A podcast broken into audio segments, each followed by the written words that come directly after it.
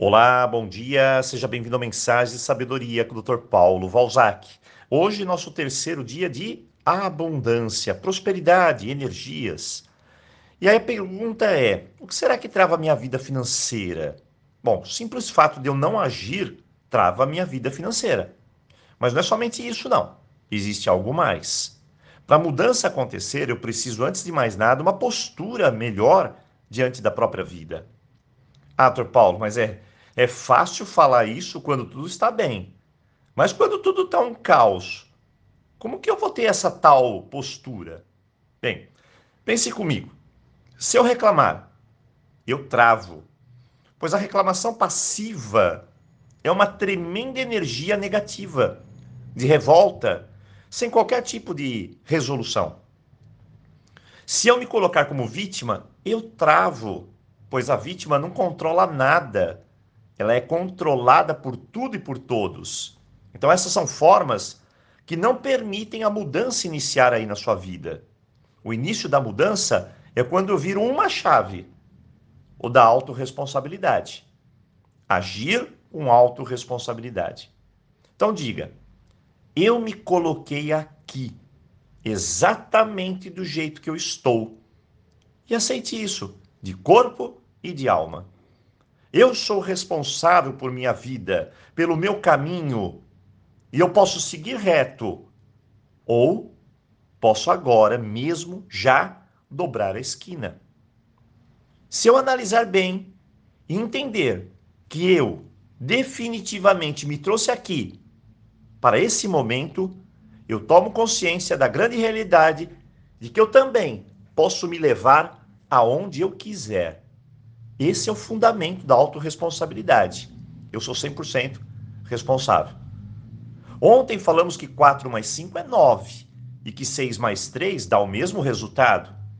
Aqui o que podemos aproveitar de inteligente é que existem inúmeras possibilidades de eu sair dessa situação.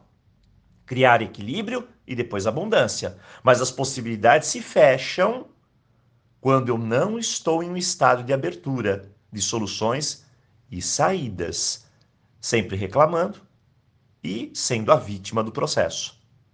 Outro detalhe importante é que nem sempre existe a solução já, instantânea, imediata. Às vezes o tempo das coisas é muito diferente do tempo que eu desejo para sair desse furacão.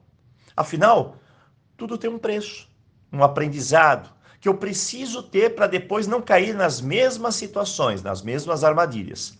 Olha, perceba comigo. Ruth tem um filho. Ele sempre está endividado e sempre recorrendo à generosidade da mãe, que toda vez cede aos pedidos do filho. Resumo da história: ele não tem consciência, ele não tem responsabilidade, ele não sabe nada sobre a matemática financeira e pouco quer aprender, pois tem um salva-vidas pronto para ajudá-lo. Ele não progride, não aprende, não se responsabiliza. E essa história vai se repetir por um longo, mas um longo período, até o salva-vidas não existir mais. E aí, ele, no desespero de se afogar, vai ter de aprender da maneira mais dura a nadar e salvar a si mesmo. Às vezes o caos, a dificuldade, aquilo que passamos é tudo o que temos para nos fortalecer, para nos ensinar e assim criar as melhores condições para jamais, jamais repetir uma situação.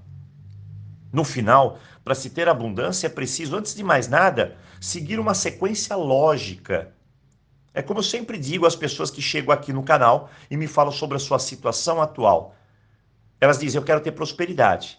Então eu pergunto: você tem dívidas?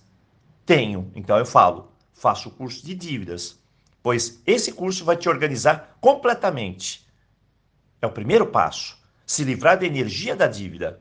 Depois o curso de prosperidade para te dar as bases de como prosperar, crescer mais e mais.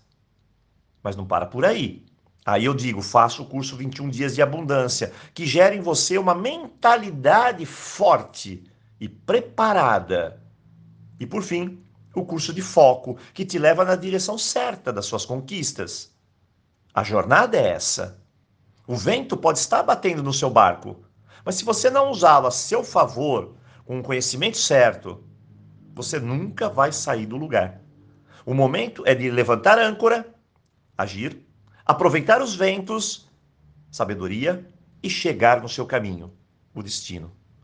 Hoje, semana abundância. E eu desejo a você um ótimo dia e, claro, aloha! Nos vemos aqui na sexta-feira.